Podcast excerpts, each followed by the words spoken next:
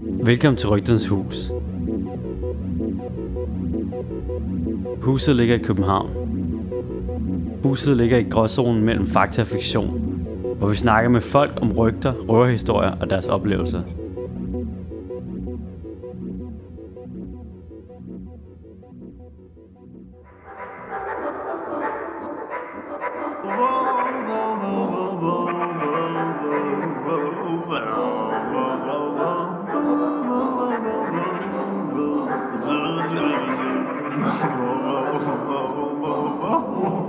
Ja, I skal vide, hvorfor jeg er bange for hunden. Jeg har en.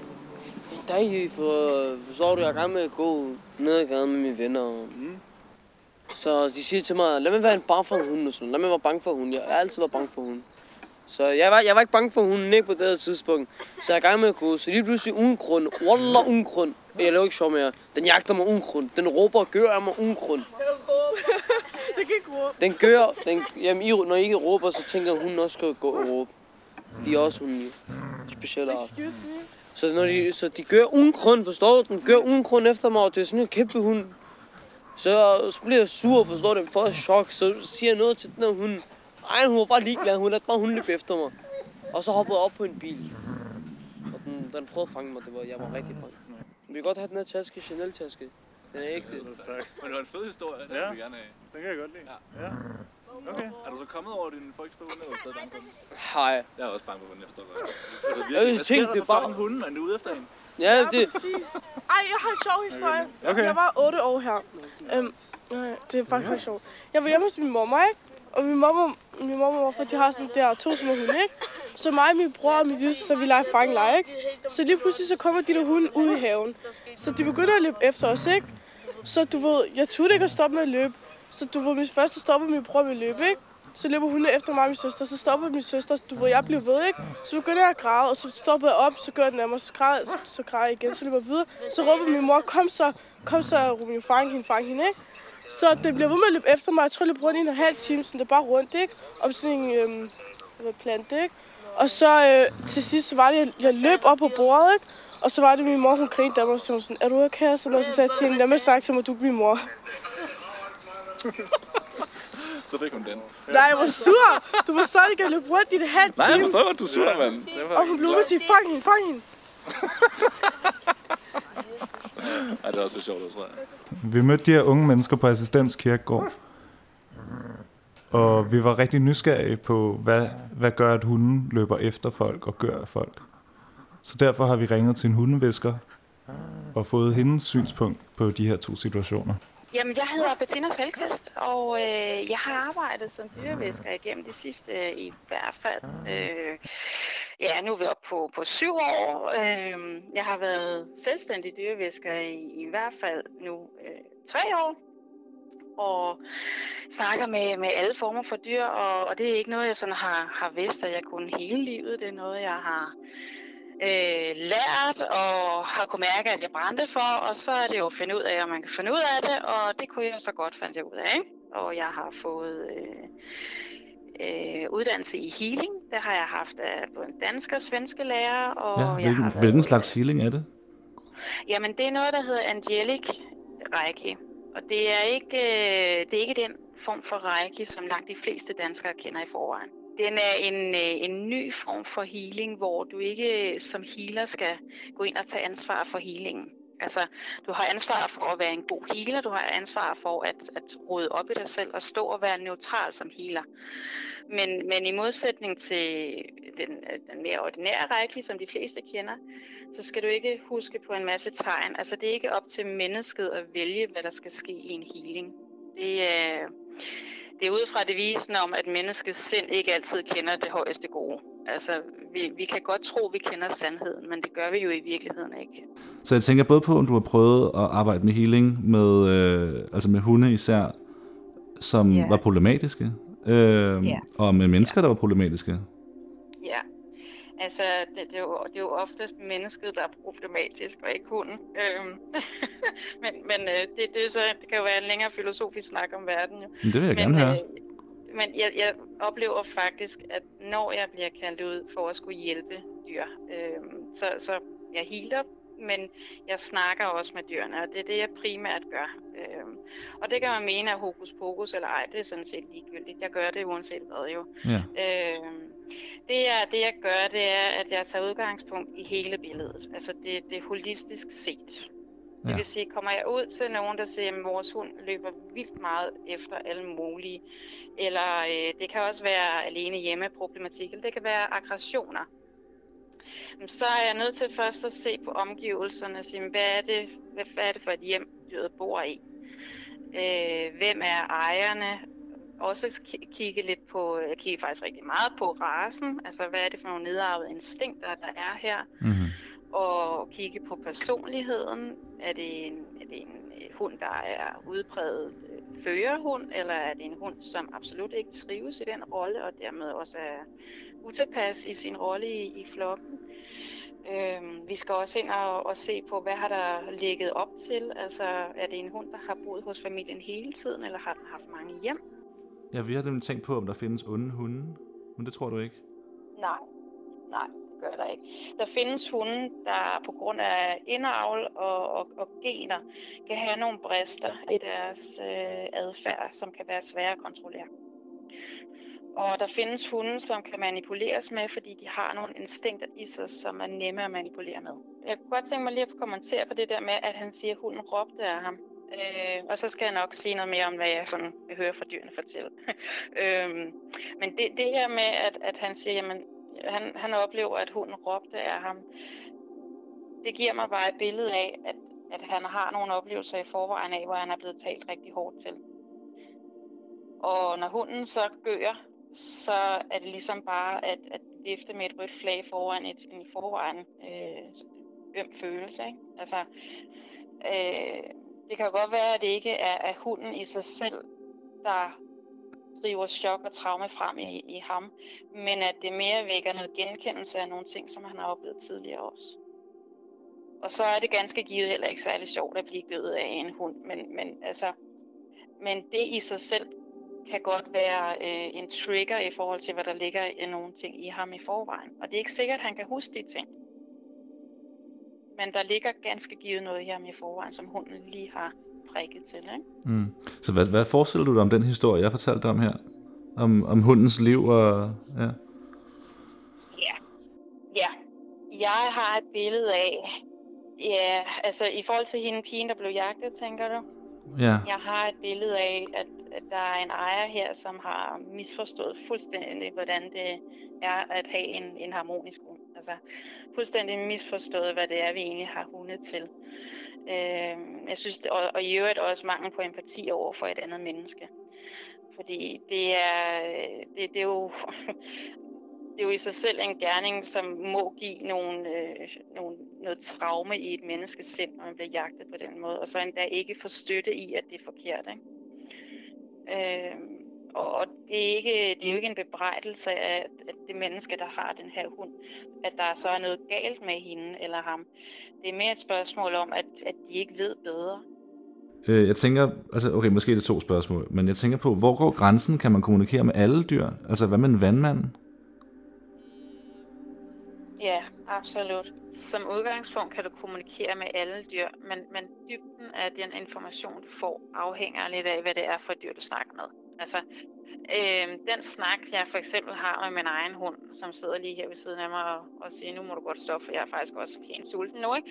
Øh, det, det er ikke den samme snak, jeg vil have med en flue i vindueskammen. Altså, Nej, Øh. hvad vil fluen i vindueskammen sige? Eller hvad vil en æderkop sige? Ja, fluen i vindueskammen vil, øh, vil formentlig ikke vise mig ret meget andet end, end måske en følelse af et eller andet, eller et billede af, hvorfor Ja. den lige er der. Altså, vi er måske ikke ude i de lange filosofiske snakke om livet her Nej, på er det fordi, de er mindre intelligente? Øh, nej, det har noget med, med energien at gøre. Altså, øh, man kan sige, hvis du tænker på intelligensen i den fysiske krop, så er den jo ikke den samme som den sjælelige intelligens. Øh, og, og der er sådan lidt forskel på, på den form for intelligens, de kommer ned på jorden med. Jamen altså, jeg, jeg, jeg er meget bange for, for vandmænd, og det... Jeg, jeg, jeg, jeg har aldrig helt været sikker på, hvorfor det er, men jeg tror, jeg har en, en, en, en, øh, en grund til det. Det var, øh, jeg tror, jeg var en, en 11 år gammel, ude øh, på sådan en båd sammen med en, øh, en veninde. Og så øh, vandet var fyldt med vandmænd. Det var også derfor, vi ligesom havde en båd, vi prøvede at sejle lidt ud til, hvor der var øh, ikke så mange vandmænd, så vi kom lidt i vandet. Fordi vi, altså, der er ikke nogen, der er vilde med dem. Altså, det er jo et, et gelatinebaseret øh, hjernedødt monster på en måde. Jeg ved ikke helt. Men, øh, men det hun så besluttede sig for, det er at samle en op, og så klaske lige nakken på mig. Øh, og der kan man altså meget intimt mærke hver en, øh, en detalje af det der gelatine øh, øh blever. Og siden der, så, så har jeg altid været meget... Øh, skræk for Jeg har haft en mærkelig angst for dem. Jeg ved ikke helt, hvad det er. Det er meget spøjst. Er du bange for, at det kommer flyvende? Måske, måske. Lidt. Det kan godt være. Altså, jeg er i hvert fald bange for, at de, øh, de prøver at bevæge sig over mod mig. Jeg er, så godt, jeg, jeg er glad for at være tæt på, men jeg kan ikke lide, ved mig. Mm. Og så har jeg også mm, adskillige gange haft episoder med brandmænd. Ah. Øh, dem har jeg aldrig haft særlig godt held i. Jeg var på Mallorca en gang. Så øhm, altså, vi, har, vi har været der i godt to timer. Vi er lige landet. Øh, det første, vi gør, det er at finde en strand. Øh, vi finder sådan en strand, der er sådan en klippe, man kan hoppe ned i. Der er måske to meter ned i vandet. Jeg hopper ned. Det første badetur. Øh, super dejlig vand. Det første, der sker, når jeg rammer vandet, det er, at jeg rammer en brandmand. Og øh, så bliver min arm gul og blå og grøn, og jeg, kan ikke, jeg får kvalme, jeg får det sindssygt dårligt, og jeg kan ikke gå i vandet i sådan fem dage. Så nej, jeg har, jeg har et rimelig dårligt forhold til dem, faktisk. Det må også være sådan en farlig brandmand. Er der en af dem, der er blevet udsat for den der, nej, du skal bare tisse? Nej, der har jeg faktisk aldrig... Jeg har hørt om den, men jeg har aldrig helt fattet, hvad, hvad, hvad det handler om. Det Ja, Øh, ja okay. Ja, det har jeg også hørt. Jeg tror, Jamen, hvad fanden skulle du gøre? Det stammer fra en joke. Det gør det nok. Det gør det nok. Jeg tror det ikke. Jeg tror, det er noget med ammoniak, men det det kunne kunne godt være. misforstået gamle dage. Could be. Øh, er du, okay, hvad så med sådan noget som budding eller mad, som er sådan vandmandagtig konsistens? Øh, hvordan har du det med det? Heller ikke godt. Uh, faktisk nej. Øhm, pocheret æg?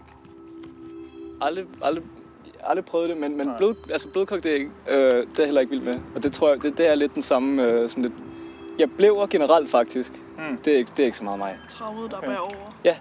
Det, det, er, det er så et af mine lidt mindre øh, i øjenfældende traumer. Men, øh, men det er i hvert fald måske lidt det sjovere, kan man sige. Han virkede meget trist den aften på Assistens Kirkegård. Vi gik væk derfra. Vi skulle have nogle øl. Og henne for Tempelbar mødte vi en australier, som gerne ville fortælle os om hans hjemland og de farlige dyr, der findes der. So growing up in Australia, there's lots of spiders. At one time when I was a kid, I must have been seven or eight, and I was in my bedroom, and I was walking into the lounge room, and I walked into the lounge room, and my dad said, "There's something on your head," and I put my hand on my head, and it was a spider, and then I smashed it off my head. That's it. The spider was gone. Australieren havde fortalt os den skræmmende historie om æderkoppen. Det fik os også til at spørge Bettina Salkvist, dyreviskeren, om man kan kommunikere med æderkopper. Har du nogensinde prøvet at have en samtale med en æderkop, eller sådan haft en eller anden form for kommunikation? Det har jeg faktisk ikke. Ikke med en edderkop, men jeg har snakket med græshopper. Kan det, kan det gå? Jeg vil gerne høre en historie om græshopper. Det vil jeg gerne fortælle om. Og det, øh, det, var, det var lidt, da jeg var ny i det her. Øh, jeg, siger, så jeg var lidt spændt på at se, om det egentlig kunne lade sig give sig. Ikke? Mm-hmm. Så jeg, det var da jeg sad ude i mit drivhus, øh, og jeg sad stille sådan i længere tid. Og når vi sådan sidder stille i længere tid, så begynder tingene nogle gange at pusle sådan lidt omkring os. Ikke? Og så kunne jeg se, at der var hoppet sådan flere og flere græshopper rundt i drivhuset. Og jeg tænkte, min første tanke, det var flugt. Så reagerede jeg med frygt. Ikke? Og, og så stoppede jeg op og tænkte, nu, nu reagerer du igen på en måde, du ikke behøver. Prøv lige at, at stoppe op en gang, og prøv at mærke efter en gang. Og så fandt jeg lige ro i mig selv og sige, okay, vi må gerne være her alle sammen. Og så tænkte jeg, prøver jeg skulle lige sådan generelt at sende en føler ud til alle de der øh, søde små græshopper, der hopper rundt om mig, og sige, hvorfor er I egentlig her i drivhuset? Og så fik jeg straks en intuitiv fornemmelse af, jamen der var de i fred og ro, der skulle de ikke bekymre sig om fugle. Og de vidste sådan set udmærket godt, hvor døren var. Så hvis jeg bare kunne lade den være på klem, jamen så, så havde de det perfekte derinde. Og, og den tanke havde jeg jo slet ikke skænket, at det var derfor, de var derinde nu. Øh, vi havde ikke en længere snak om noget andet, men jeg fik bare en, en taknemmelighed over, at de kunne være der i fred og ro, og, og sådan en gensidig aftale om, at sådan var det.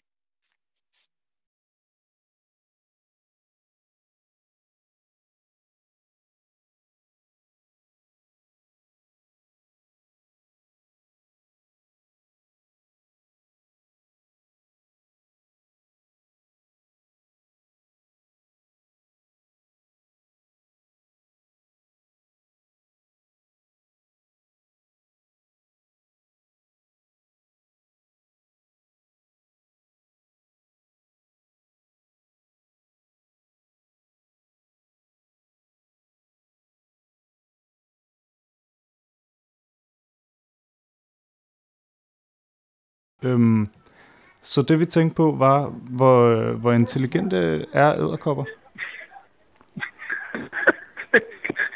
det er tæt på mening. Det er jo tæt på meningsløst spørgsmål, jo, fordi at, at, at alle dyr er jo intelligente til at gøre lige præcis det. Øh, altså udviklet lige præcis til at gøre det, der bringer dem gennem livet. Ikke også? Øhm, det vil sige, at en svampemyg er pisse intelligent til at være, altså pisse god til at være svampemyg, og en æderkop er sindssygt velkvalificeret til at være en æderkop. Øh, de kan ting i forhold til det der matematik, og, og selvfølgelig især i forhold til teknik. Det der med, at de kan bygge, øh, de kan, altså, bygge spind på den måde, de kan, ikke også? Og, øh, og, øh, og kan beregne vinkler og alt muligt, og kan, altså, springæderkopper kan jo ligefrem sådan, lægge en plan for, hvordan de omgår et bytte, sådan og så kan angribe tilbage fra, ikke også? Altså, ja, de er ret seje, ikke også? Øh, i, I vores optik er de jo seje, ikke også? Altså, Øh, men for dem er det jo, de er jo bare udviklet til lige præcis det. Ikke også? Altså, som, øh, som liv kræver af dem. Ja, men vil du sige, altså for eksempel hvis man sammenlignede, altså man kan måske sammenligne en, en hund med en mus, En vil man så kunne sammenligne Ja. en, en æderkop med en myre? Ja, men sagtens. Jo, altså, ja, ikke også? Altså, det er jo et men, altså, det er, selvom du siger det alvorligt, så, videre, så er det et meningsløst spørgsmål, ikke også? Fordi øh, at myrer er jo også dumme maskiner. Altså, æderkopper gør, altså, er ikke, det er ikke fordi æderkopper tager en masse selvstændige beslutninger. Det er jo det, vi forstår ved, når man siger intelligens langt hen ad vejen. Det er, at du virkelig formår at reagere bevidst, skulle jeg næsten til at sige, på dine omgivelser, ikke også? Øh, og det gør de jo næppe specielt meget mere. Altså, øhm, de er jo ikke, altså hannerne er jo ikke klogere, end at de for sex, at de lader sig æde af hunden. Det var spændende, at æderkopmanden også var enig i, på en måde i hvert fald, at æderkopper er nogenlunde intelligente. Eller i hvert fald bevidste. Fordi jeg sidder og tænker på det her med, om dyr kan være gode, eller om dyr kan være onde. At det er svært at svare på, fordi ondskab er så relativt. Men vi kan i hvert fald være sikre på, at vi selv kan være det nogle gange. Det var alt for rygternes hus. Hør Med næste afsnit, hvor vi taler om overnaturlige ting og undernaturlige ting. musikken, Var lavet af sloppy Nightlight. og Tak til Milpil for at indtale introen.